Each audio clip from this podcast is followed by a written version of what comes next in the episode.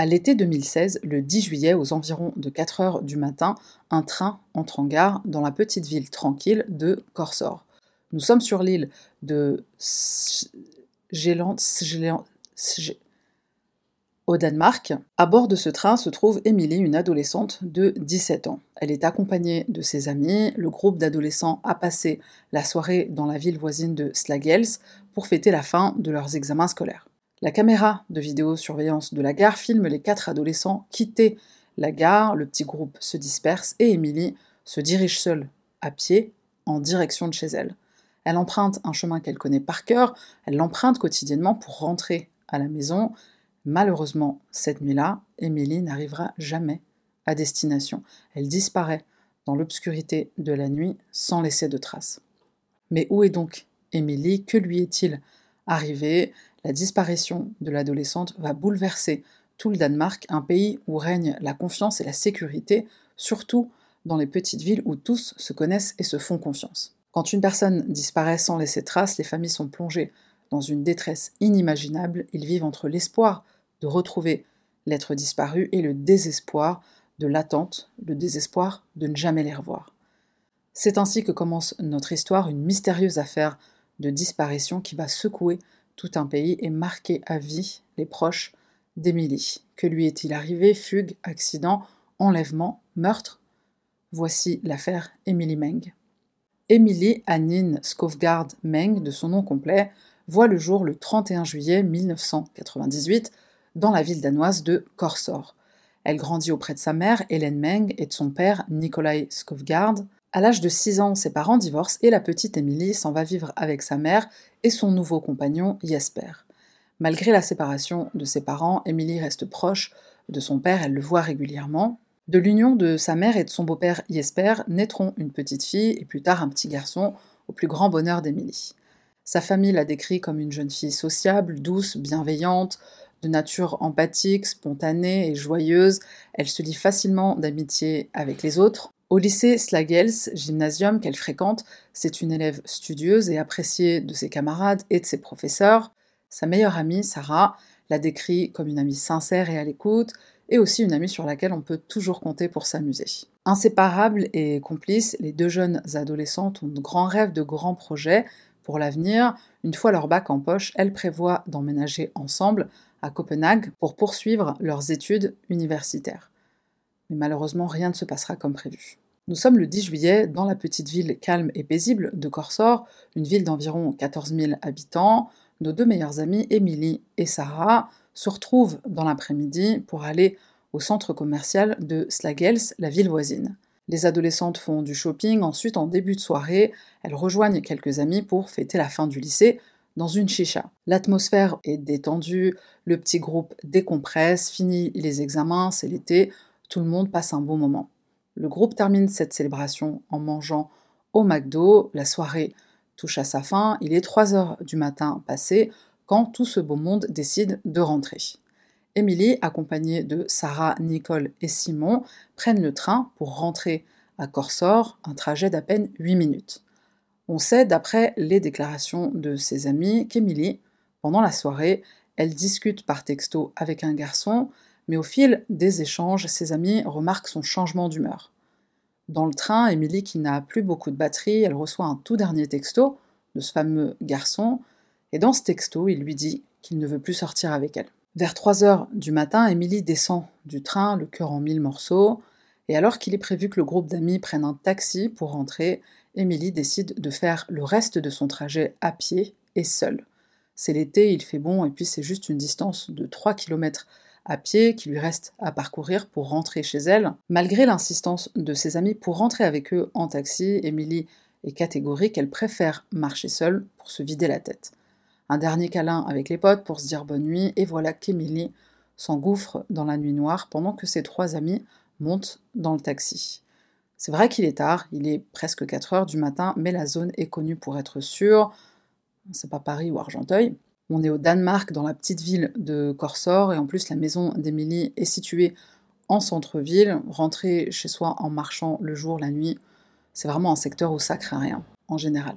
Nicole, l'amie d'Émilie, dira à ce propos « On vient d'une petite ville du Danemark où il ne se passe jamais rien, on se connaît tous, il n'y a rien d'étonnant à marcher seul la nuit pour rentrer chez soi, c'est quelque chose qu'on a l'habitude de faire. Émilie est donc en chemin pour rentrer à la maison, un chemin parcouru à maintes reprises auparavant. De leur côté, ses amis à l'intérieur du taxi voient Émilie en train de marcher, ses écouteurs aux oreilles. C'est la dernière fois qu'ils verront leur amie vivante. Un peu plus tard, ce matin-là, la famille d'Émilie se réveille. Ils constatent que l'adolescente n'est pas dans sa chambre. Sa mère et son beau-père s'étonnent. C'est pas dans les habitudes de leur fille de découcher sans les prévenir. À ce moment-là, Hélène, la mère d'Émilie, est très loin d'imaginer qu'en réalité, ça fait déjà plusieurs heures que sa fille a disparu. Hélène appelle sa fille, elle tombe directement sur la messagerie et les plusieurs textos qu'elle envoie resteront sans réponse.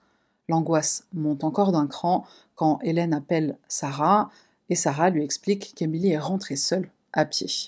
Affolée, Hélène contacte la paroisse de l'église pour s'assurer de la présence de sa fille.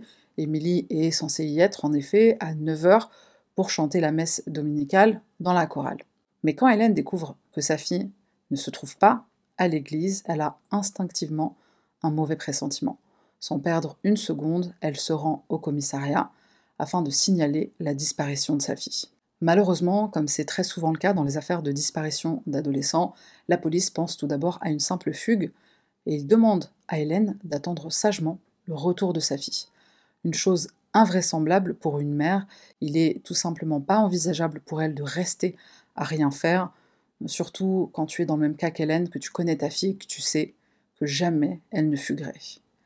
Si la famille n'obtient pas l'aide de la police, elle aura celle des habitants de la ville. La mère d'Émilie contacte les médias.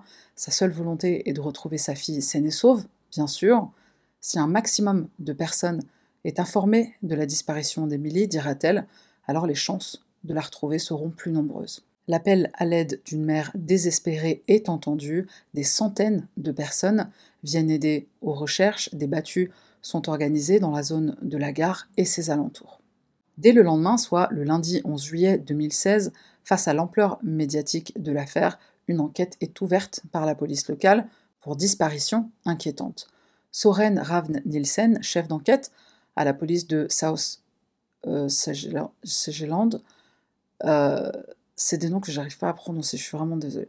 Donc ce chef d'enquête, il est chargé de mener les investigations, les recherches de l'adolescente commencent, un appel à témoins est lancé, il est demandé à toute personne ayant la moindre information de se rapprocher des enquêteurs. La police tente d'abord de géolocaliser le téléphone portable d'Émilie, mais il est éteint et le bornage téléphonique indique que la dernière zone où le téléphone est localisé, c'est autour de la gare. C'est plus de 500 volontaires qui commencent à ratisser le périmètre, une émouvante solidarité se crée, des volontaires des quatre coins de la région se relaient pendant plusieurs semaines à la recherche d'Émilie. En plus des équipes de volontaires, la police mobilise de nombreuses ressources, des unités de plongeurs fouillent les plans d'eau et les lacs, des drones survolent la zone, un hélicoptère quadrille les alentours, des chiens renifleurs suivent le parcours d'Émilie depuis la gare jusque chez elle. Et environ 2 semaines après la disparition de l'adolescente, pendant une fouille en forêt, on retrouve un pull noir déchiré. Et ce pull, il ressemble à celui qu'Émilie portait au moment de sa disparition. Après vérification, il s'avère que ce pull ne lui appartient pas. À ce stade de l'enquête, la police envisage une mort accidentelle. On émet l'hypothèse d'une chute dans le canal, tout près de chez elle, mais après avoir passé au peigne fin le canal et la forêt, cette piste est écartée. Après plusieurs semaines de recherche, il n'y a toujours aucun signe de vie d'Émilie. Et ce qui ne va pas aider l'enquête, c'est la période à laquelle Émilie est portée disparue. On est en été, les policiers effectifs réduits, les gens sont en vacances, et malheureusement l'enquête va en pâtir. Il y aura plusieurs manquements tout au long des investigations. Un exemple frappant de la mauvaise gestion de l'enquête, c'est le fait que plusieurs personnes vivant sur l'itinéraire entre la gare et la maison d'Émilie vont spontanément contacter la police pour leur fournir les images de caméras de surveillance de leur maison ou de leur commerce, maison et commerce qui donnent sur leur rue. Mais la police n'en fait rien et ces précieuses images seront automatiquement supprimées des serveurs au bout de 30 jours. Sophie Sanderup, la représentante du comité de soutien, déclare à ce sujet « De nombreuses personnes ont appelé la police pour les informer des caméras qui se situaient sur l'itinéraire d'Émilie, mais en raison d'un jour férié, l'information n'est pas remontée plus haut, il n'y a eu aucun retour et des informations importantes ont été négligées. Et la mère d'Émilie dira à ce propos qu'il est complètement invraisemblable que quelque chose d'aussi évident n'ait pas été relevé par la police. Malheureusement, ce ne sera pas le seul manquement. Pendant l'enquête, il est également reproché à la police d'avoir tardé à obtenir des images de vidéosurveillance, celles de la gare, images sur lesquelles on voit une étrange camionnette blanche sur le parking, peu de temps avant l'arrivée du groupe d'amis. Les enquêteurs passent à côté d'une piste sérieuse, d'autant plus que, dès le lendemain de la disparition de la jeune lycéenne, 2 joggers vont apporter leur témoignage, et ce dimanche-là, ils ont vu une camionnette blanche rouler à vive allure, et un autre témoin raconte avoir vu la même camionnette rôder dans la zone de la gare avec ses feux éteints la nuit de la disparition. Cette camionnette blanche, plus que suspecte, la police ne la retrouve pas. Mais c'est sans compter sur la détermination de la mère d'Émilie qui, une nuit, va faire le même itinéraire que sa fille, dans les mêmes conditions, un dimanche, à 4h du matin, à la gare. Et c'est sans trop d'effort qu'elle aperçoit une camionnette blanche sur le parking de cette fameuse gare. Pleine d'espoir, elle contacte les enquêteurs, mais en réalité, il s'agit d'une camionnette de livraison de la poste qui faisait tout simplement sa ronde matinale. Daniel Hensen, le conducteur, sera retrouvé, interrogé, son GPS est analysé et rapidement il sera écarté de la liste des suspects. Son parcours est en effet enregistré sur le GPS du camion et ce qu'on retrouve, c'est qu'il avait déjà quitté la gare de Korsør 45 minutes avant l'arrivée d'Émilie cette nuit-là. Il faudra également attendre 3 mois pour que la police daigne enfin interroger le chauffeur de taxi qui a raccompagné les amis d'Émilie. Mais ces déclarations, elles ne seront d'aucune utilité. Il ne se souvient de rien, en même temps interroger un témoin 3 mois après les faits, donc évidemment il ne va pas se rappeler. Dans les cas de disparition, les premières heures sont déterminantes, chaque seconde compte.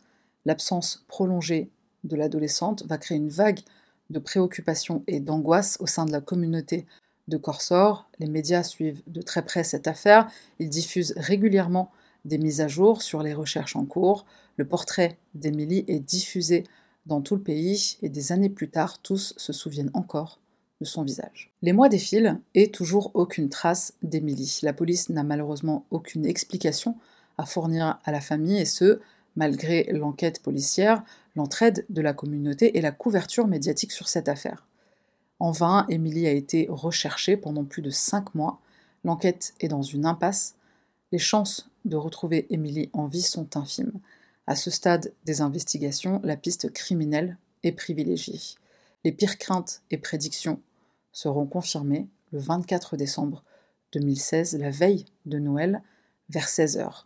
Un homme qui promène son chien dans une zone boisée de Regnemark-Bach, aux abords du lac Borup, va faire une macabre découverte. Le corps sans vie d'Émilie est retrouvé dans le lac de la municipalité de Kogue, à environ 60 km du lieu de sa disparition.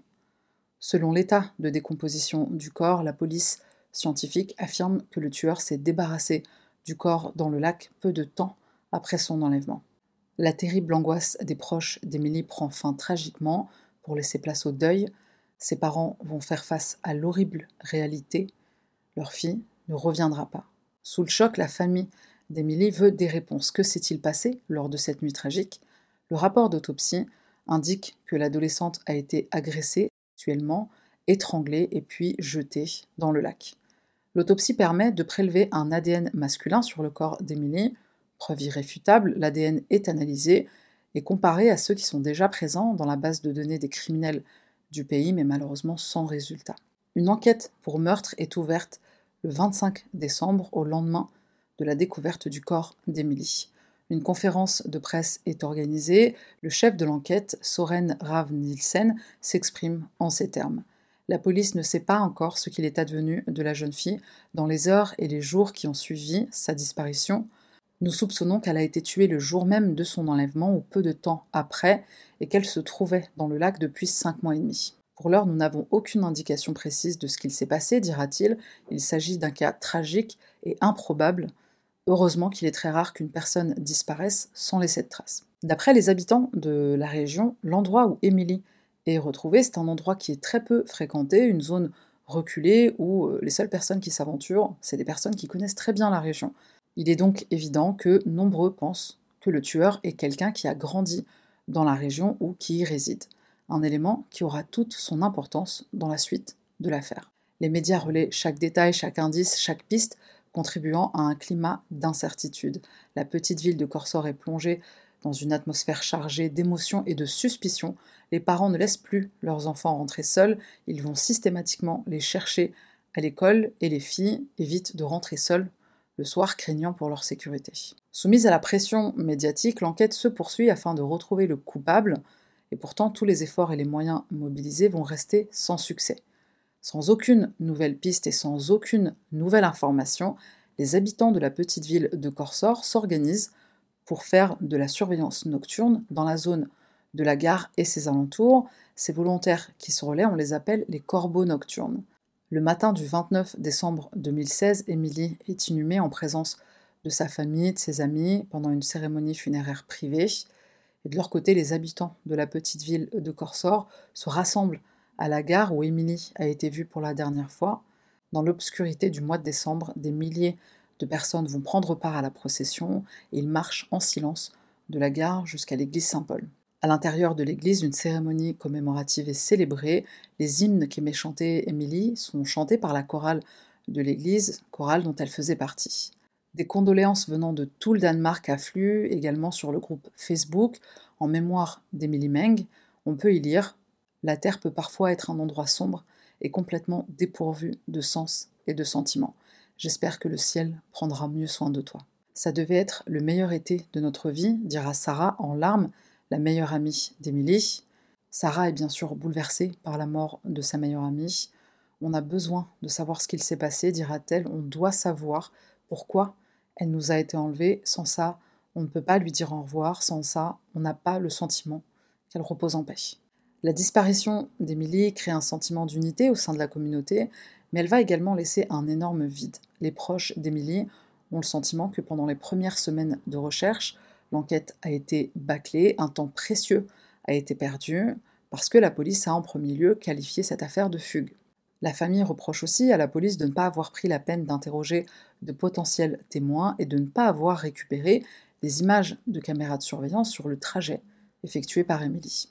Visiblement submergée par l'ampleur de cette affaire, la police commet plusieurs erreurs et donc en 2018, Mebrit Storm-Tigessen, l'avocate qui représente la famille d'Émilie, va porter plainte auprès du ministère de la Justice pour enquête entachée d'irrégularités. Ça va donner un nouveau souffle à l'enquête et on va désigner de nouveaux enquêteurs. Et c'est en 2019, dans un communiqué, que la police admet enfin qu'ils n'ont pas pris toutes les mesures nécessaires dès le début de l'affaire. Après la découverte du corps d'Émilie, l'enquête se dirige vers l'unique direction possible, la mauvaise rencontre avec un prédateur sexuel. Plusieurs suspects sont interrogés. Premier suspect, le chauffeur d'une camionnette blanche.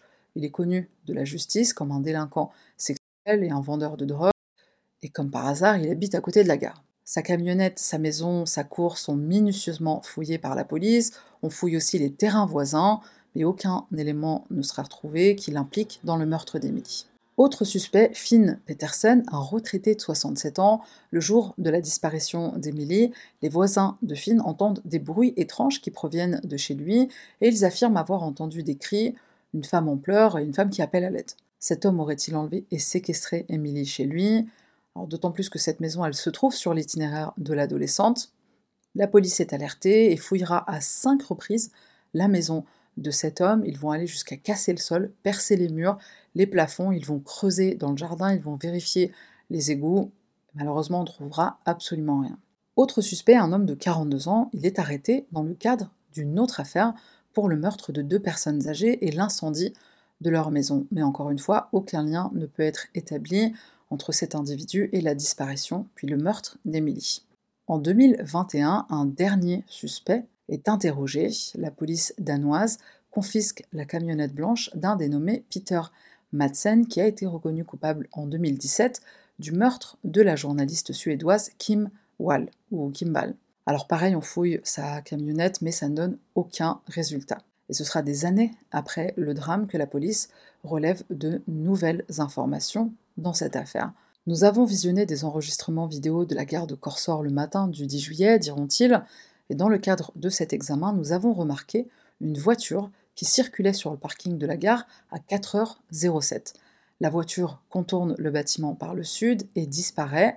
L'heure et l'itinéraire correspondent au moment de la disparition d'Émilie. Alors cette voiture, bien sûr, elle devient un élément clé de l'enquête, mais la mauvaise qualité de la vidéo va rendre très difficile la description du véhicule. La police danoise va envoyer cet enregistrement à un laboratoire qui se trouve à l'étranger. On essaye d'améliorer la qualité d'image et de distinguer le modèle du véhicule.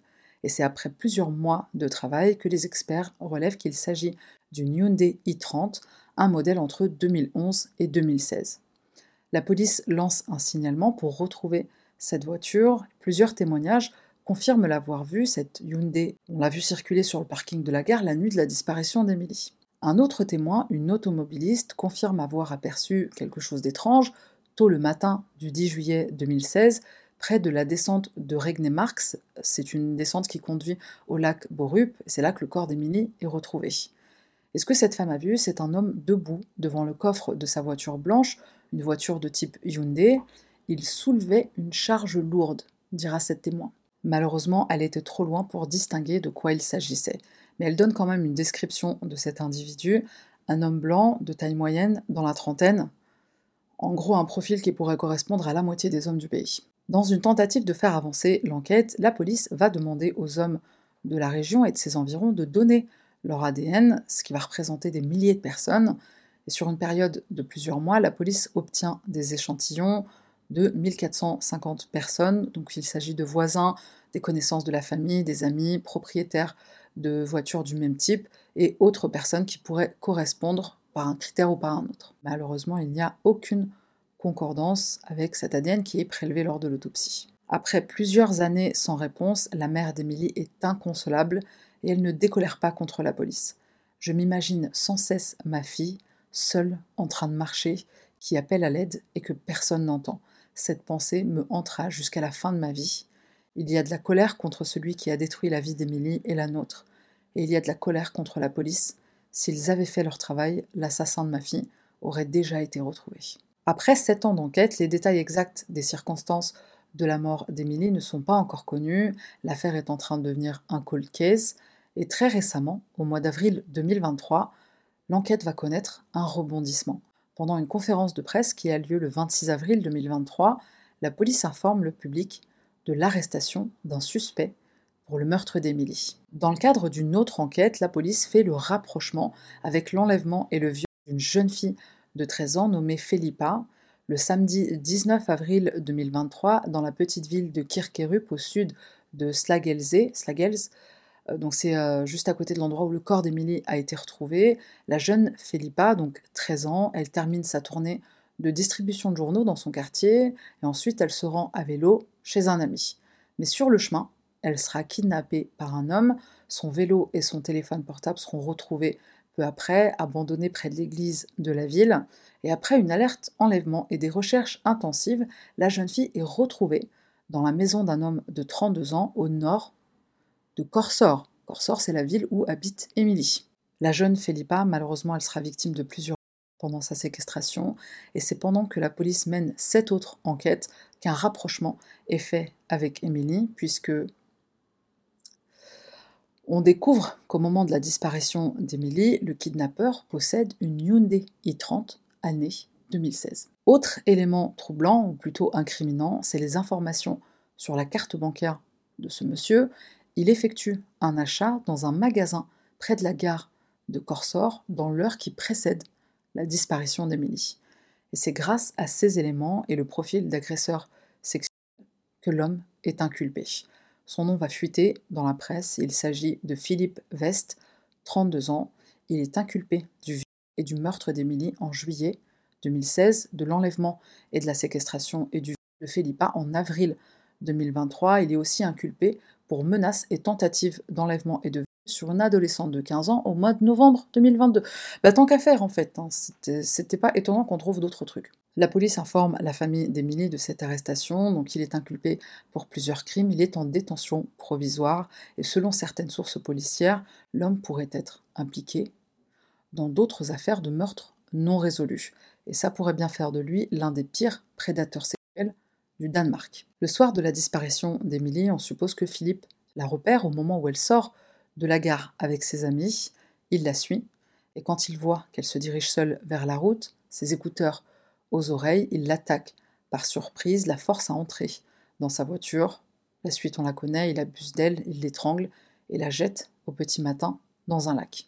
Émilie ne connaissait pas son agresseur, elle a été victime d'une agression aléatoire au hasard, au mauvais endroit, au mauvais moment. Après 7 ans d'incertitude, c'est un grand soulagement pour notre famille qu'il y ait enfin un accusé dans l'affaire, déclare la grand-mère d'Émilie. Et quant à sa mère Hélène, une maman digne au cœur brisé et à l'esprit tourmentée depuis la disparition de sa fille, elle dira qu'elle est dévastée par le chagrin. Je n'ai pas dormi une nuit complète depuis que c'est arrivé. Certaines nuits ont été particulièrement difficiles. J'ai ces terribles images qui m'apparaissent de ce qui aurait pu lui arriver. C'est horrible, je peux presque l'entendre appeler à l'aide. Son souvenir est si fort et si douloureux. Il n'y aura aucune sorte de paix tant que l'auteur n'est pas emprisonné. C'est Victor Hugo qui disait « Pour une mère qui a perdu son enfant, c'est toujours le premier jour. Cette douleur ne vieillit pas. » Le procès pour le meurtre d'Émilie n'a pas encore eu lieu, une affaire qui reste à suivre. Je t'en dirai plus en commentaire dès que j'en saurai plus. Au départ, quand j'ai commencé à traiter cette affaire, je pensais que c'était une affaire de disparition non résolue, un cold case. Donc là, ce dernier rebondissement, le mec qui a été retrouvé, c'est vraiment très récent. J'ai l'impression que c'est Dieu qui m'a préservé malgré moi, parce que pour moi, les non résolus, tu le sais, j'en fais quasiment jamais, c'est très difficile. C'est très difficile pour moi, donc je suis contente que entre le moment où cette affaire, je l'ai notée dans ma liste, et aujourd'hui, le moment où je finis par la traiter, il y a eu plus ou moins une résolution. Il n'y a rien de confirmé à 100%, mais le mec est juste arrêté. Donc c'est vrai que présumé innocent, mais... c'est le Danemark, les tueurs, il n'y en a pas beaucoup là-bas, donc c'est très probablement lui. Ça me tenait à cœur d'aller au Danemark, parce que c'est là-bas que je me suis mariée civilement avec Justin. C'est un pays qui est très beau, c'est un pays qui marie tout le monde, sans problème, même si tu as des problèmes de papier, parce que ça a été un petit peu notre cas. Il facilite vraiment les démarches, c'est pas la France où tu as besoin de justifier toute ta vie, en fait, pour te marier. Mais bon, bref, c'est un pays qui est très beau, très accueillant. Les gens sont vraiment très chaleureux. On y est allé en mars, et les températures, personnellement, je suis fan. Il y avait un soleil magnifique, un ciel bleu dégagé, il faisait très froid. J'aime le froid. Je sais que je m'appelle Sarah, mais j'aime le froid. C'est tout pour moi. Merci d'avoir regardé jusqu'à la fin. On se retrouve la semaine prochaine pour une nouvelle affaire. Bye.